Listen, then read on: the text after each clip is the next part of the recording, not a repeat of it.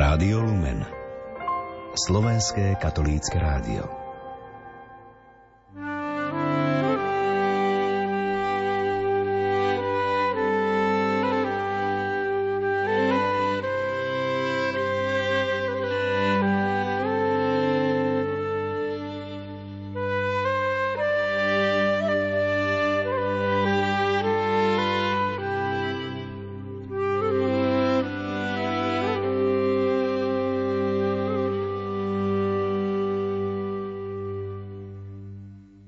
Požehnaný deň, milí priatelia. Počúvate reláciu v sile slova, v ktorej sa pravidelne stretávame nad textami nedelných evanielií.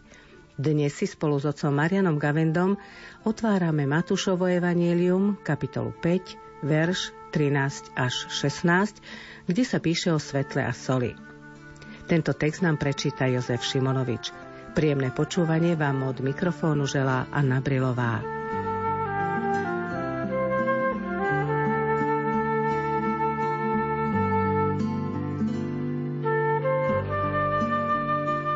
Ježiš povedal svojim učeníkom, Vy ste soľ zeme. Ak soľ stratí chuť, čím ju osolia? Už nie je na nič, len ju vyhodiť von, aby ju ľudia pošliapali. Vy ste svetlo sveta. Mesto postavené na návrší sa nedá ukryť. Ani lampu nezažnú a nepostavia pod mericu, ale na svietnik, aby svietila všetkým, čo sú v dome. Nech tak svieti vaše svetlo pred ľuďmi, aby videli vaše dobré skutky a oslavovali vášho Otca, ktorý je na nebesiach. Vypočuli sme si evanelium, v ktorom sa hovorí, že by sme mali byť svetlom a soľou. Je to aj naša úloha pretaviť túto myšlienku do srdc poslucháčov cez éter. Samozrejme bez ich účasti to nejde, ale ja verím, že sa Božiemu slovu všetci otvárame. Svetlo a soľ. Čo sa skrýva v týchto obrazoch, otec Gavenda? V týchto obrazoch ide o vnútro človeka, samozrejme o duchovné hodnoty, ktoré isté, že sa premietajú aj vo vonkajšom praktickom konaní, ale ich motivácia je vnútorná. Trošku vám do toho skočím. Čo sa pri týchto obrazoch soli a svetla vynára vo vašej mysli? Pravdu povediať, bezprostredne sa mi vynárajú dve knižky. Jedna je ešte od kardinála Ratzingera, ktorá sa volá Sol zeme a ďalšia sa volá Svetlo sveta, ktorú napísal už ako pápež s tým istým novinárom Petrom Zevaldom počas dovolenky v Castel Gandolfe.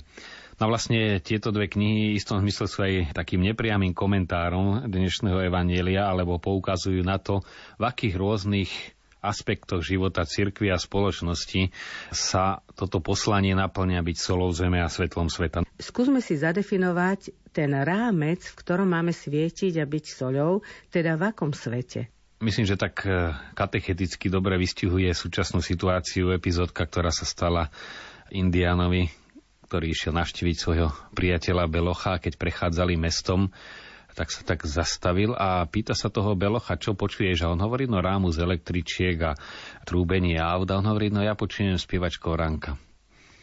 On hovorí, nie je možné v takomto hluku. A naozaj ho zobral, tak do kríčkov odhrnul a našiel tam hniezdo toho škovránka. A hovorí, noví indiani máte úplne iný sluch, než my belosi. Oveľa lepší. A on mu hovorí, nie je to pravda. A zobral mincu a tak ju tak trošku hodil a všetci ľudia okolo sa otočili a hovorí, tá minca nevydávala väčší hlas než škovránok, ale človek počuje to, čo ho zaujíma, čo mu je blízke. Takže v tomto zmysle je to aj vykreslenie našej atmosféry, do ktorej nie je ľahké byť ani solou, ani svetlom. Totiž doba, v ktorej žijeme, je charakteristická, že je presítená obrazmi, svetlami, zvukmi, a je to známe, že tam, kde je naraz veľa hlasov, tak nie je počuť ani jeden, pretože sa zlievajú do hluku a hluk už je bezobsažný, kým hlasné hovorenie vždy vyjadruje myšlienku alebo tiché hovorenie. Takisto, čo sa týka obrazov, že naozaj tie reklamy sú čoraz e, agresívnejšie, aby jedna prekričala druhú, sú to určité preteky, a večer by boli žiarivé a tomto mori ponúkaných predstav o živote byť solou zeme, svetlom sveta na jednej strane nie je ľahké, ale na druhej strane máme aj veľkú šancu. Čo charakterizuje súčasnú dobu, je to jednak e, sa to všeobecne hovorí život v tej virtuálnej realite. Som sa nedávno rozprával s jedným pánom, ktorý robí v autoškole a som sa ho pýtal, ako sa mu s mladými robí. On hovorí, no oni si myslia, že sú v tom aute za počítačom a majú 10 životov a že keď aj 2-3 stratia, ešte sa hrá ďalej. Vystihol to veľmi dobre. No ale toto vyvoláva na druhej strane e, úžasne veľkú silu bezprostrednej skúsenosti. Poznám taký maličký oddiel skautov alebo zálesákov, a tie deti z rodín, kde majú všetko, každý svoj počítač, veľkú obrazovku, hry elektronické a ísť naozaj len na jar pozerať, ako sa prebudza príroda, tie deti sú fascinované. Už by sa mohlo povedať, že technicky už niečo novšie a lepšie im dať. A predsa to, čo si írečité, je tak silné a im tak blízke, že ich oslovuje. A pre mňa je toto veľmi aký prorocký signál, takisto som si všímal v lete, keď dali pri jednom takom rekreačnom zariadení na tú trávu koníky a nejaké ovečky, ako to fascinovalo deti z celého sídliska a volali, vyslovene ťahali rodičov za ruku a trhali tam trávu, aby dali kúsok zjesť, v tom človeku to prirodzené sa nedá narušiť. A podobne aj oblasť viery. Zdá sa mi, že je to taká charakteristika posledných dvoch, troch rokov, že predsa len aj tí, ktorí potom 89. roku sa vrhli na tú oblasť materiálnu, pretože dlhú dobu nebolo možné ani mať lepšie auto, ani podnikať a tie možnosti sa naozaj pre mnohých otvorili úžasné.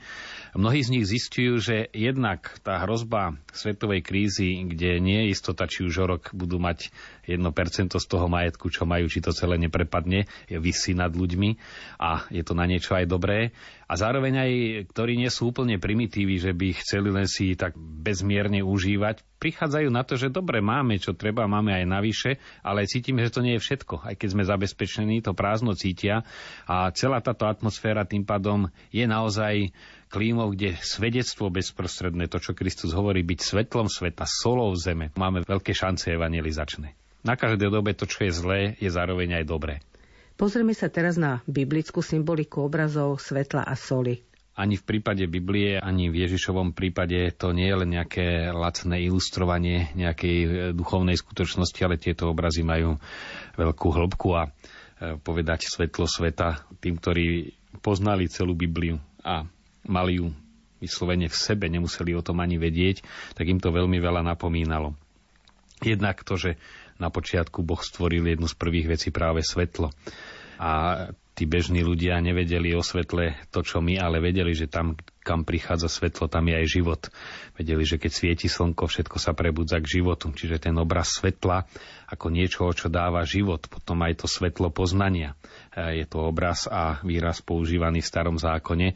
Boh nech je svetlo mojich krokov sa nemyslí, aby nekráčal po tme, ale aby vnútorne videl rozoznávať, čo je dobré, čo je zlé, kam má stúpiť, kadiaľ vedie jeho cesta. Čiže aj to svetlo poznania a poznania nie vedeckého, ale poznania dobrá a zla, čo je to najhlbšie poznanie a najdôležitejšie.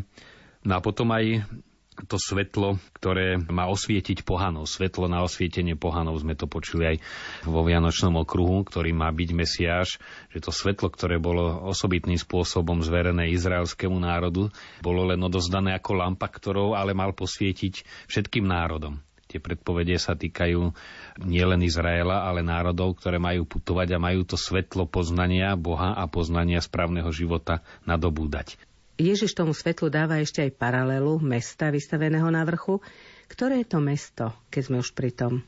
Niektorí myslia, že to je jedno mesto, ktoré doteraz e, sa zachovalo, je napokon veľmi veľké, sa rozrástlo za posledné roky v Galilei na takom vrchu, mesto Safat, ktoré vidieť naozaj z každej strany, či z Hornej Galilei, zo spodu, kamkoľvek sa človek pohne, to mesto je vidieť. A preto pán Ježiš hovorí, mesto postavené na návrši sa nedá ukryť keď hovorí o svedectve. Vy nemôžete nesvedčiť. Na vás sa každý pozerá, keď nevydávate dobré svedectvo, nutne vydávate zlé. Tu sa nedá nejak schovať. No ale v hĺbšom význame sa tým mestom myslí Jeruzalem, ku ktorému putujú všetky národy a neputujú to len ako turisti pozrieť si múr nárekov alebo Boží hrob, ale v tom biblickom význame, aby sa tu naučili chápať Boží zákon. Židia povedia chápať Tóru, ale myslí sa tým Boží zákon, ktorý je počiatkom múdrosti. Práve spoznať tú životnú múdrosť, ktorá je v Božom zákone. No a to tiež pozorujeme, aj minulý rok boli mimoriadne vysoké štatistiky, či už Židov, ktorí navštívili Izrael, ako pútnici vo svojom náboženstve, ale aj počet kresťanov, ktorí navštívili Svetú Zem, že naozaj tie proroctvá sa naplňajú v tomto zmysle, že tí ľudia chodia tam spoznávať, či už Židia Tóru, je to ich náboženské putovanie, alebo kresťania zase sa tam obnoviť vo viere. Minulú nedeľu sme hovorili o blahoslavenstvách. Ako súvisí tento text Evanielia, ktorý hovorí, aby sme boli soľou a svetlom s blahoslavenstvami? tak práve tento obraz nasleduje bezprostredne po blahoslavenstvách obraz soli a svetla, pretože človek vydáva svetlo, keď žije blahoslavenstva.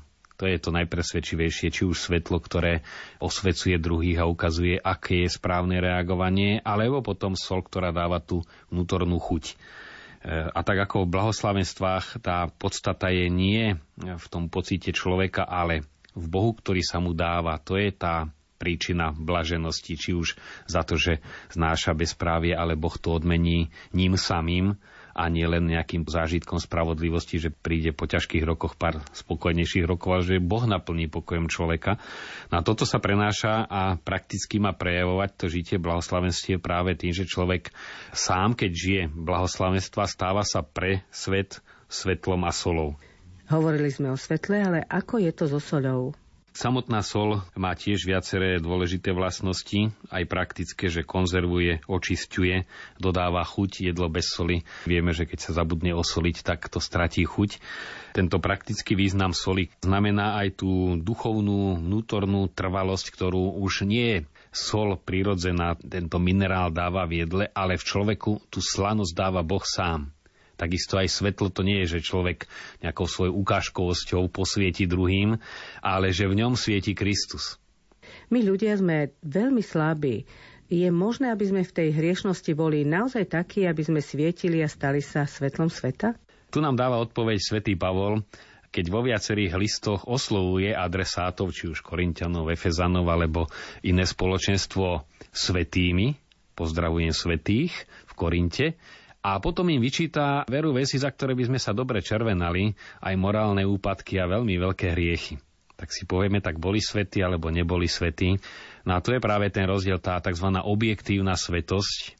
Je to, čo nám dáva Boh jednak pri krste a cez sviatosti a morálna svetosť je to, ako sa v tom správame. Napríklad, keď je niekto raz vymenovaný za prezidenta, to nie je jeho zásluha, ale či sa už potom primerane svojmu úradu správa, alebo e, za kráľa v minulosti, alebo povýšený do nejakého šlachtického stavu, to je objektívne. On tam bol, alebo sa narodil s modrou krvou, ale že či sa aj ako šlachtic správa, to je tá morálna rovina.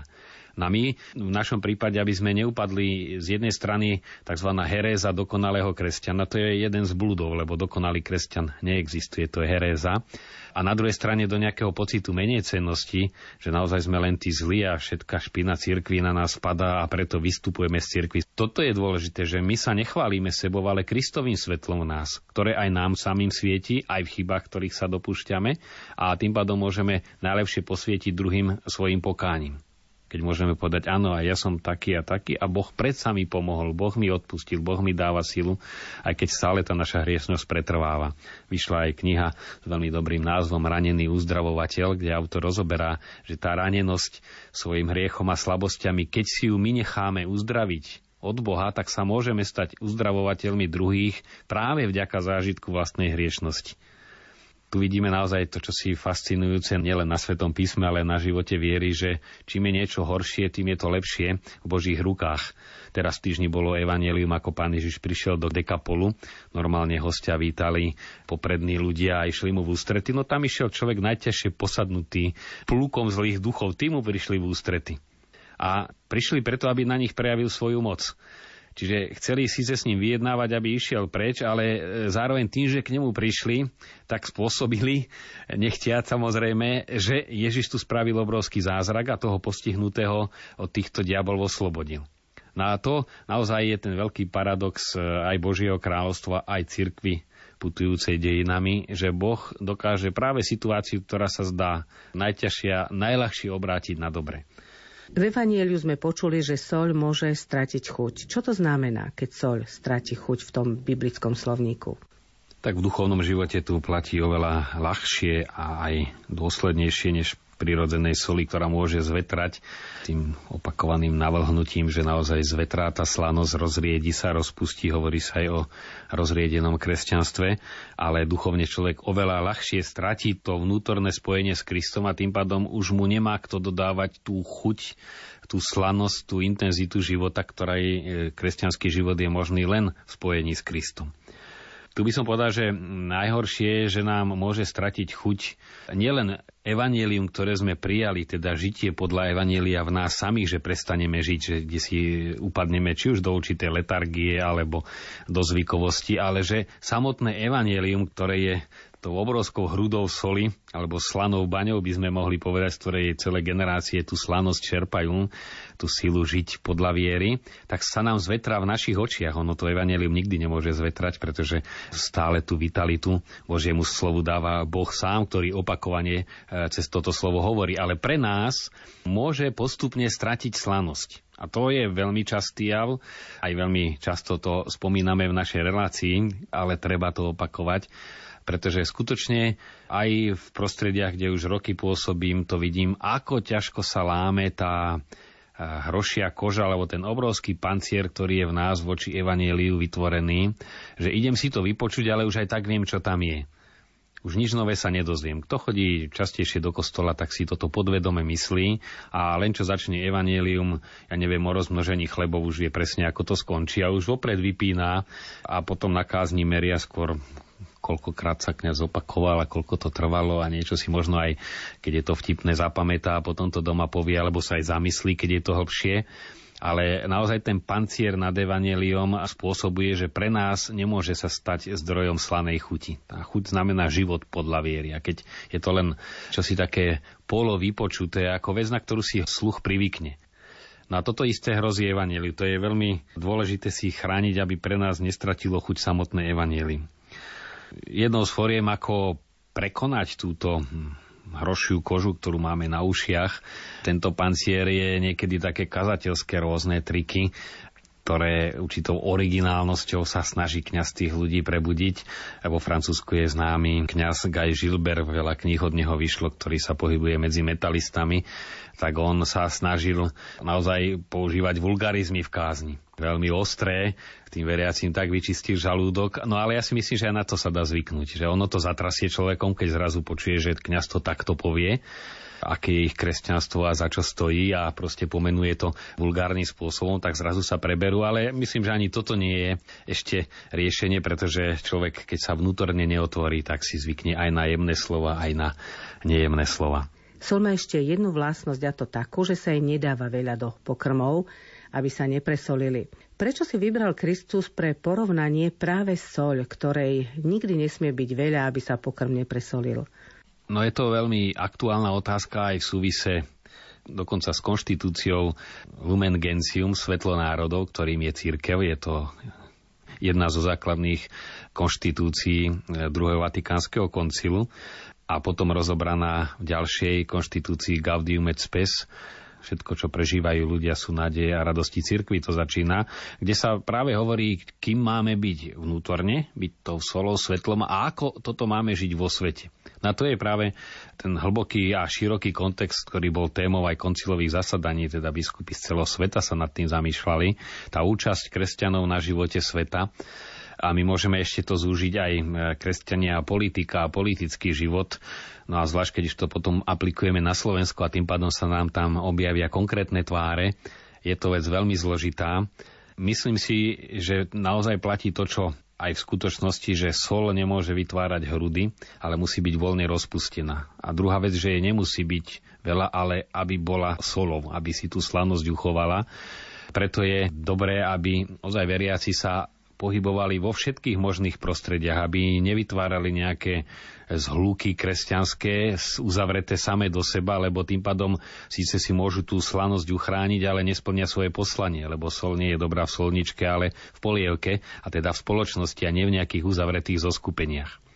Vždy, keď sa v cirkvi vytvárali určité getá, tak to viedlo vnútorným rozkolom tá rozbuška, ten dynamit evanielia a potom miesto toho, aby hnali ich do sveta hlásať evanielium, tak ich ničí vnútorne a je to škoda. My sme už hovorili o tej našej nedokonalosti, ale Čo je dôležité, aby sme sa mohli stať soľou a svetlom aj s tou nedokonalosťou? Dôležité je skutočne v tých zásadných princípoch e, tú vieru sa snažiť žiť. Lebo niekto, kto veľmi hovorí o svojom kresťanstve a robí zásadné prešlapy, tak potom podľa tejto viery naozaj robí skôr škodu a vydáva zle svedectvo. Myslím si, že v dnešnej dobe je dôležité aj poznať skôr to pozadie osobné, neposudzovať ľudí podľa toho, ako ich vykresľujú médiá, pretože za tým sú obyčajne záujmy obchodné a druho, treťoplánové, ktoré bežne človek nevie vyčítať a prečítať, prečo sa niečo zdôrazňuje a niečo sa nepovie. Takže chce to tu určitú rozhľadenosť, aby človek, aj ten, ktorý sa angažuje a hlavne väčšina ľudí, ktorí skôr pozorujú tých, čo sa angažujú, čo sú viac v svetle reflektorov a tu platí, že čím je silnejší reflektor, tak tým je väčší tieň. Človek vrhá v silnom svetle aj väčšie tiene, s tým treba tiež počítať, aj tie pôsobia, ale skôr naozaj si držať tú takú informovanosť, aby človek nenechal sebe, kde si rozpustiť to vedomie, my máme žiť uprostred spoločnosti, do ktorej sme poslaní. A tu sa aj Zemou myslí naozaj sol Zeme, nielen naša planéta, ale myslí sa tým hlavne tá Zem, ktorá je okolo nás a ten svet, ktorý je okolo nás. Čiže rodinný kruh, príbuzný život v rodine, potom ten civilný život a hlavne bezprostredný, či už susedské vzťahy alebo eh, vzťahy na pracoviskách. A potom ten širší kruh aj život cirkvi, ale všeobecná církev je len pojem, ale žije vždy v konkrétnom spoločenstve, či už farskom, alebo ešte nejakom užšom. Takže toto je celkom isto tá zem, ktoré má to semeno Božieho slova rásť. Niekedy je ľahšie zaujímať sa o tú, čo je ďaleko, o probléme ľudí, ktorí sú ďaleko a ktorým by sme veľmi radi pomáhali, ale ten konkrétny človek blízko. Radšej sa tvárime, že ho nevidíme, tak sme stavaní a radšej by sme hrdinské skutky robili, než e, malé a jednoduché. Ale to si treba uvedomiť, že tou zemou je to bezprostredné prostredie, v ktorom žijeme. Čas nám beží, skúsme si teraz zhrnúť, čo to znamená byť soľou a svetlom sveta a ako to aplikovať v nasledujúcom období. Po tom, čo sme si povedali o tom symbolickom význame soli svetla, o prostredí, v ktorom treba toto poslanie plniť, možno sa treba vrátiť na začiatok k tej myšlienke, že to svetlo, ktoré z nás žiari, je Kristus a preto je dôležité byť na neho napojený a udržiavať sa v spojení s ním a potom aj ohlasovať Krista. Nie len hodnoty, ale to myslím, že už konečne to dozrieva aj v povedomí európskych cirkví v európskych krajinách, že také akési skrývanie sa e, s priznaním ku Kristovi a ohlasovaním Krista nikam nevedie. Tie kostoly vyprázdnevajú, tie farské spoločenstva sú čoraz pustejšie a naozaj aj biskupy, ktorí na poslednej sídode sa stretli z celého sveta, dospeli k záveru, že musíme vyslovene hlásať osobu Ježiša Krista a nielen jeho myšlienky, jeho hodnoty. Narážam na každom kroku aj ľudia, čo chodia k usviatostiam, sú plní energií rôznych polí magnetických a pozitívnych energií. Isté aj tieto situácie existujú, aj atmosférický tlak vplýva, aj rôzne magnetizmy, ale to vplýva na našu psychiku.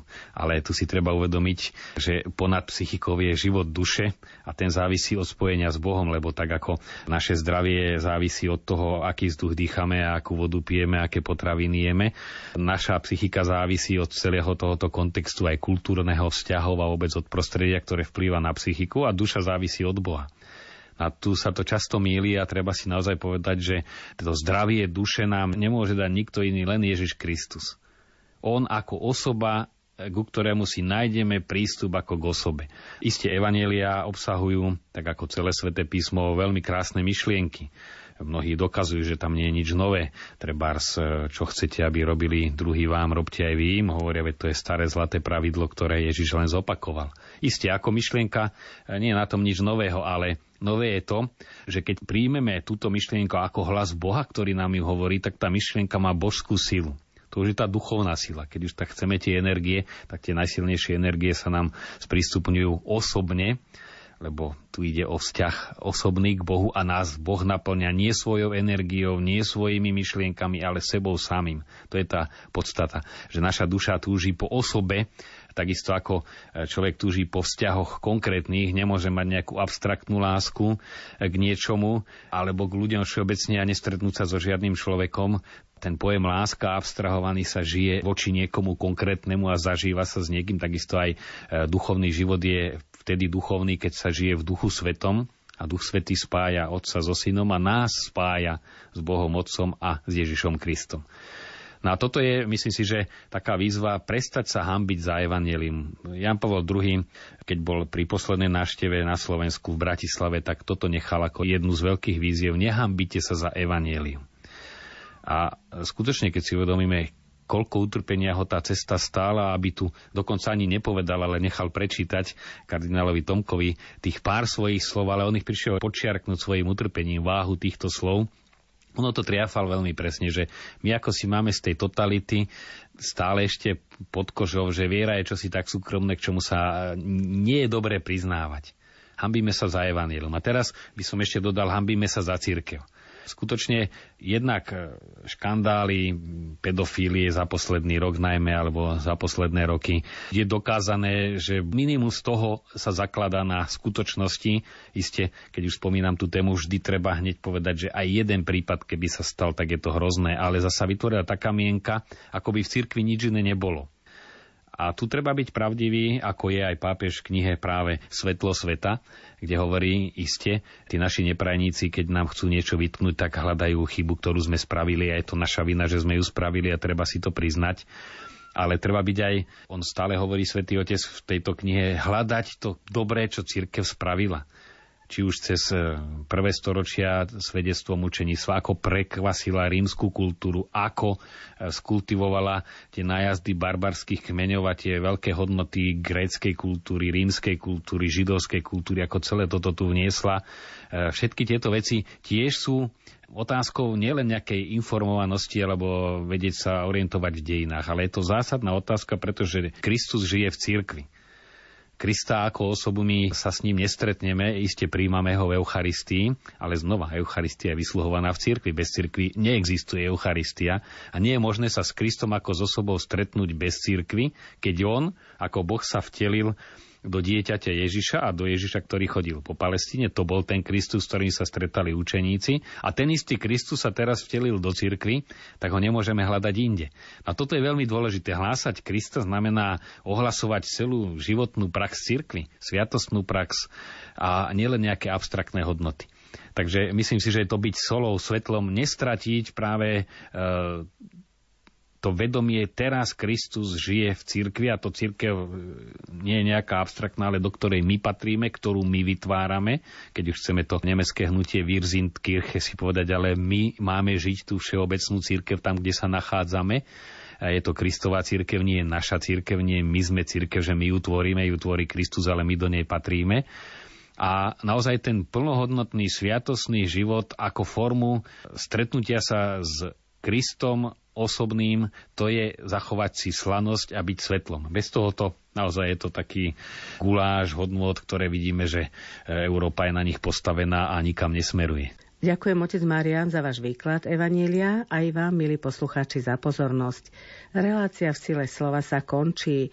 So želaním, aby sme sa všetci stali soľou a svetlom sveta, ako to od nás žiada pán Ježiš, sa s vami lúčia otec Marian Gavenda a Anna Brilová. Prajeme vám požehnaný týždeň.